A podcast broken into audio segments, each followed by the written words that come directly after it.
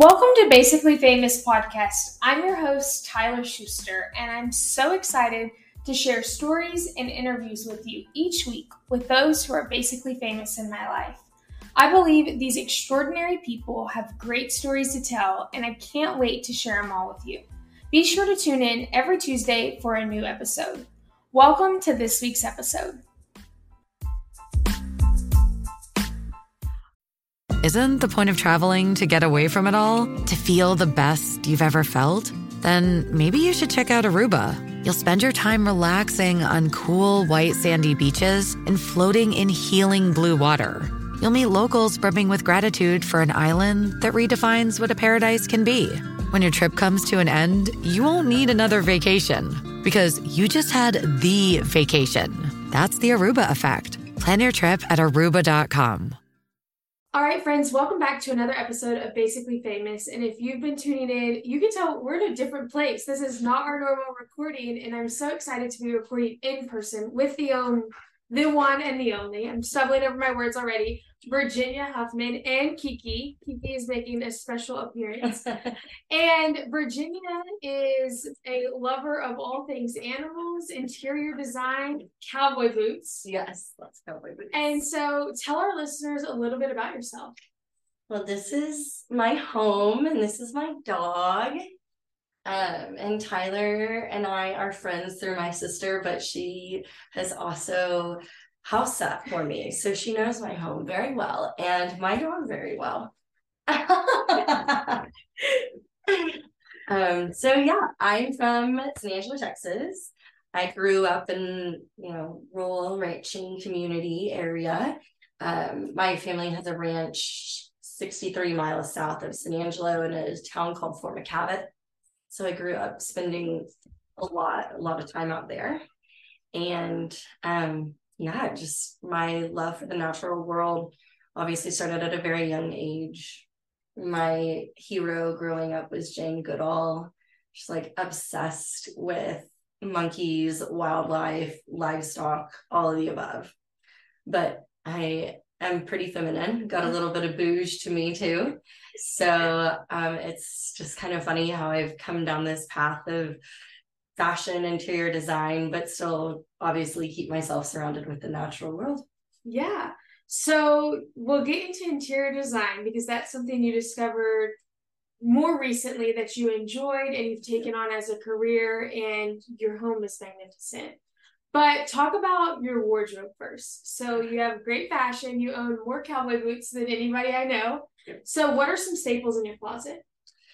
Boots have always been a staple for me. I love them, always have. And then I was lucky enough to be friends with the amazing Lizzie Chestnut Bentley, who owns City Boots. And so through our friendship, I came to work for her for two years. I was her first full time employee and watched that business just flourish. So that is where the core of my collection really came from was my time at City Boots. And since then, um, I have I love my City Boots, obviously, but I also find freedom in buying other brands of boots because I wore the City Boots for so long. Yeah. But it's fun um, to bring in new styles and more colors, metallics. Oh, love the metallics. So yeah, it's it's a collection that is not stopping just because I don't work for City Boots anymore. Well, you have a lot of fun boots too. So we mm-hmm. always talk, Grace and I talk about this in that. So City Boots, you can customize your pools. Mm-hmm. So I have some with my brand on them. Yours have all kinds of fun things. Yeah. So what is probably your favorite pair or your most fun pair? Okay, my probably my favorite pair are my black and gold lightning bolts. And I just, you know, I'm pretty simple with my jewelry, like surprisingly, as much as I love color and like flamboyance and to stand out, um, my jewelry has always been really simple. And so, yeah, my black and golds are my go to for everything. And the pools definitely have a lot to do with that. Um, they say Cowtown and Funky Town on them.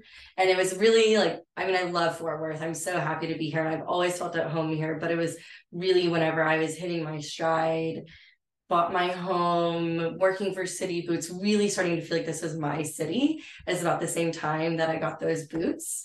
And they're just special. Well, and I feel like if I had to put a person in Fort Worth, like you're the perfect fit.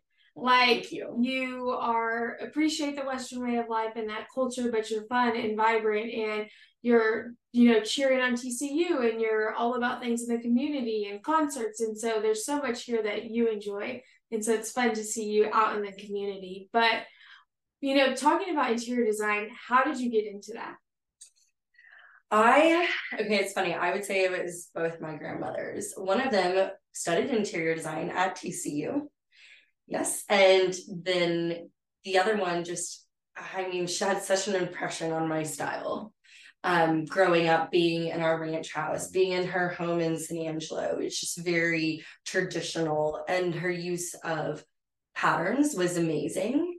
I really loved, she really incorporated a bunch of English florals and that's i mean that's my thing so you bought your house mm-hmm. and you you worked on it i mean everything you've done here you've done yourself in the sense of mm-hmm. styling it so how have you found pieces that fit your style um it's funny I, it's i'm very okay my mentor. I met her in London whenever I was going into interior design school in London. We met in a store. She's from Maine. I just overheard her talking to one of the sales associates, and I was like, I want to be friends with that woman. Um, her name is Linda Banks. Look at her up. She's amazing. We have very different styles, but she taught me, and she still teaches me a lot, but that you need to have 10 words that describe your style, especially as an interior designer, so that you can like, you know, be specific and know what you're good at. Mm-hmm.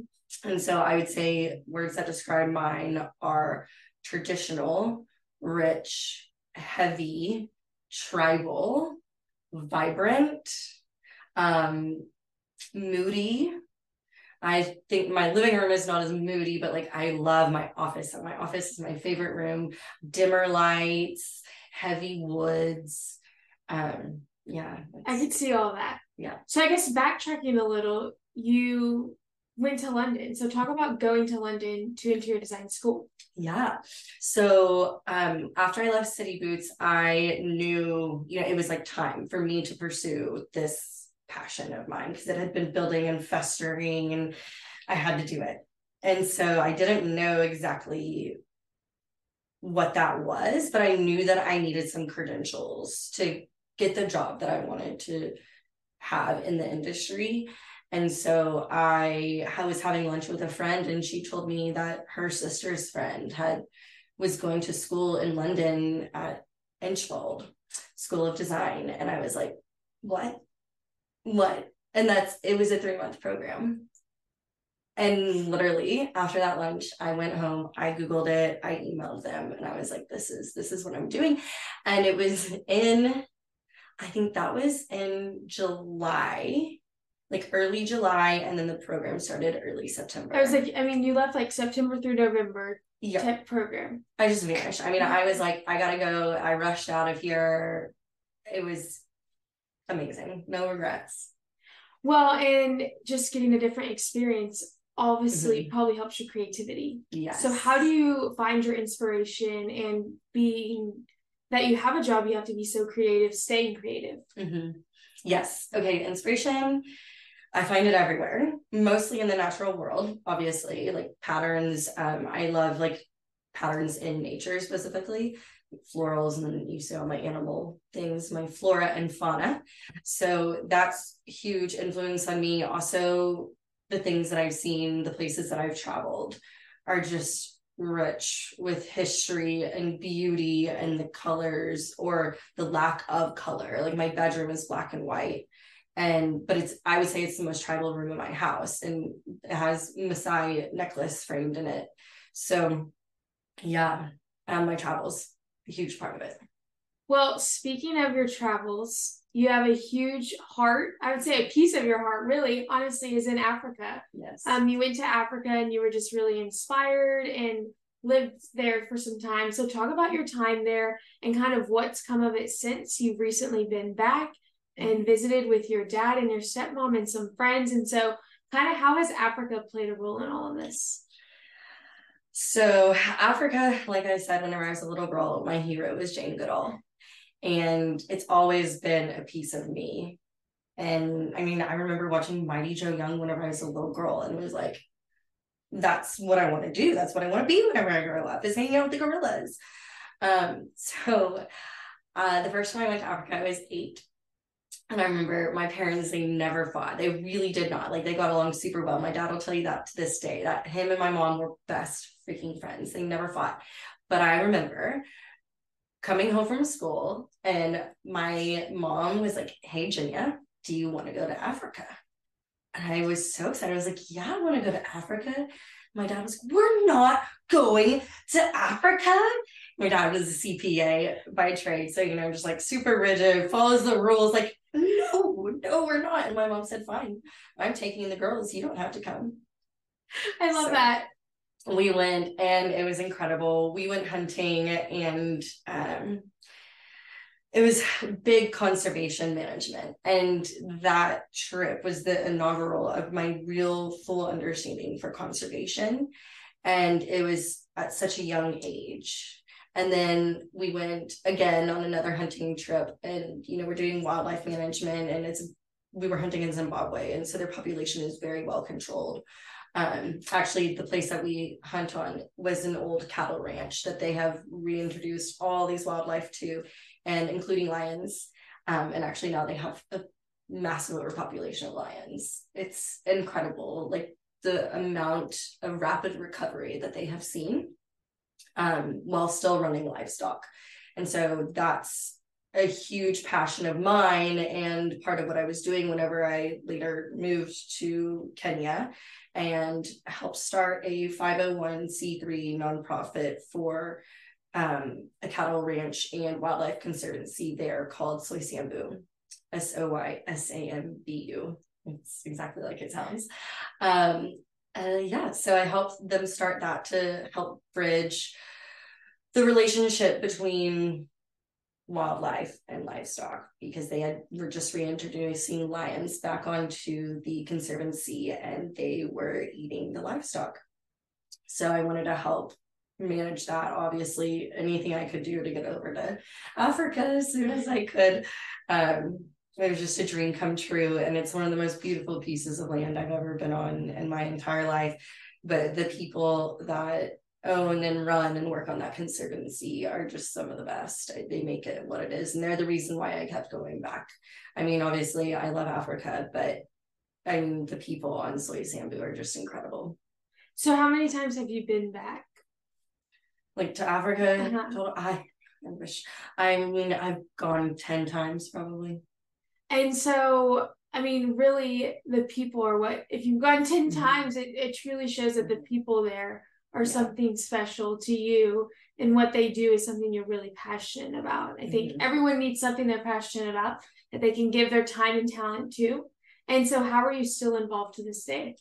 To this day, I still am on the board um, my dad and I helped start it all and get it running. We've kind of pulled back a little bit, letting some other people take over. My dad, he'll tell you he's the busiest person in the world. He doesn't have time for all that. Um, and then since I've gotten a career, I've needed to focus on myself. But we still love to be involved with the conservancy and still love the people over there. So, so talk about like finding what you enjoy yeah. Because like so you found that you loved Africa and you love conservation and wildlife and livestock and you blended that and then now you found your love for interior design and you've mixed those two and I would say that your style is very influenced by that. Right. So how would you say you really like found what you were passionate about?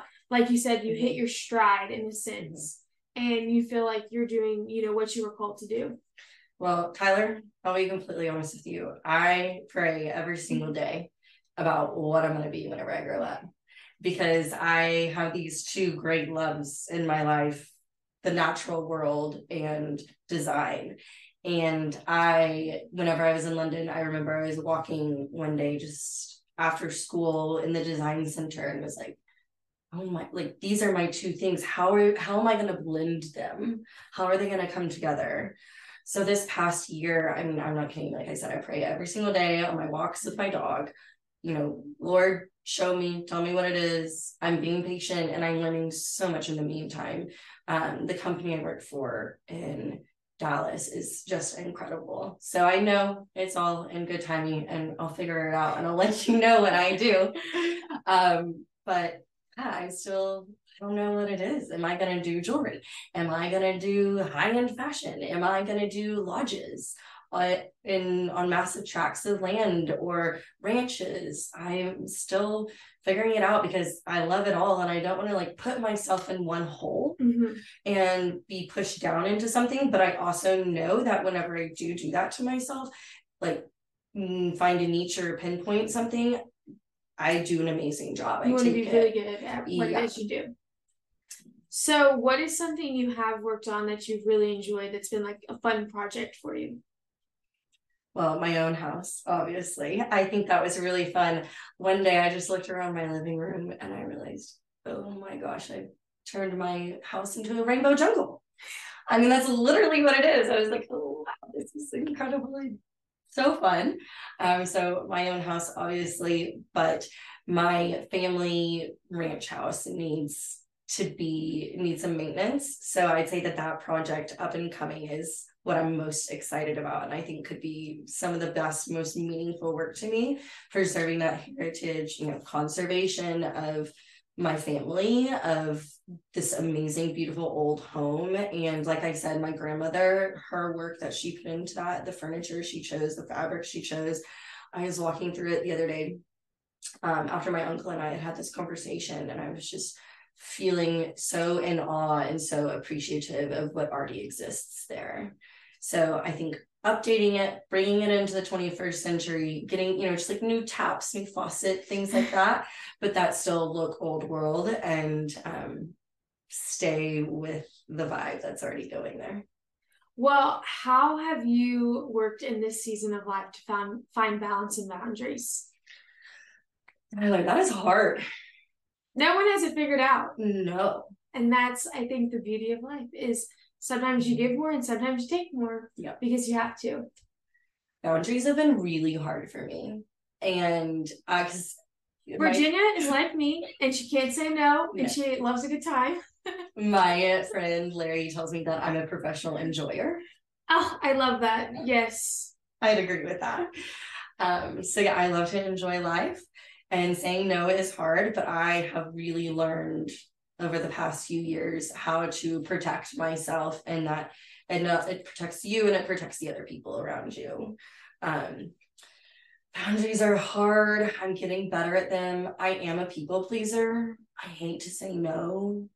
I just i want to do everything to make everyone happy. That might surprise some people but i really do.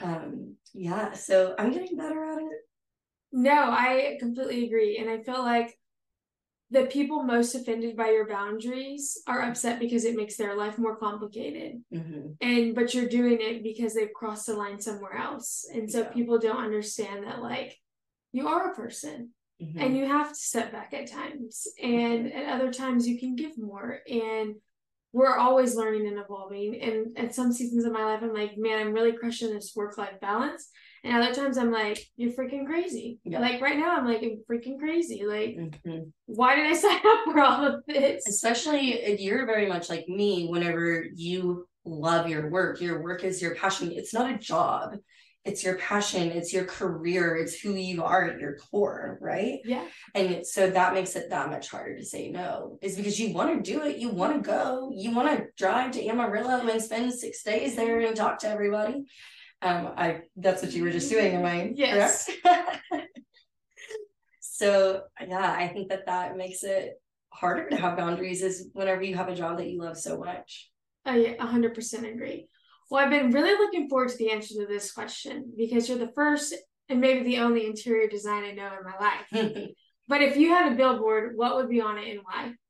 Okay, I have really struggled with this question. We've talked about this, but I think what's more concerning for me is what my billboard would look like and where it would be placed, like the aesthetic okay, of it. So dream billboard, you're putting it wherever you want.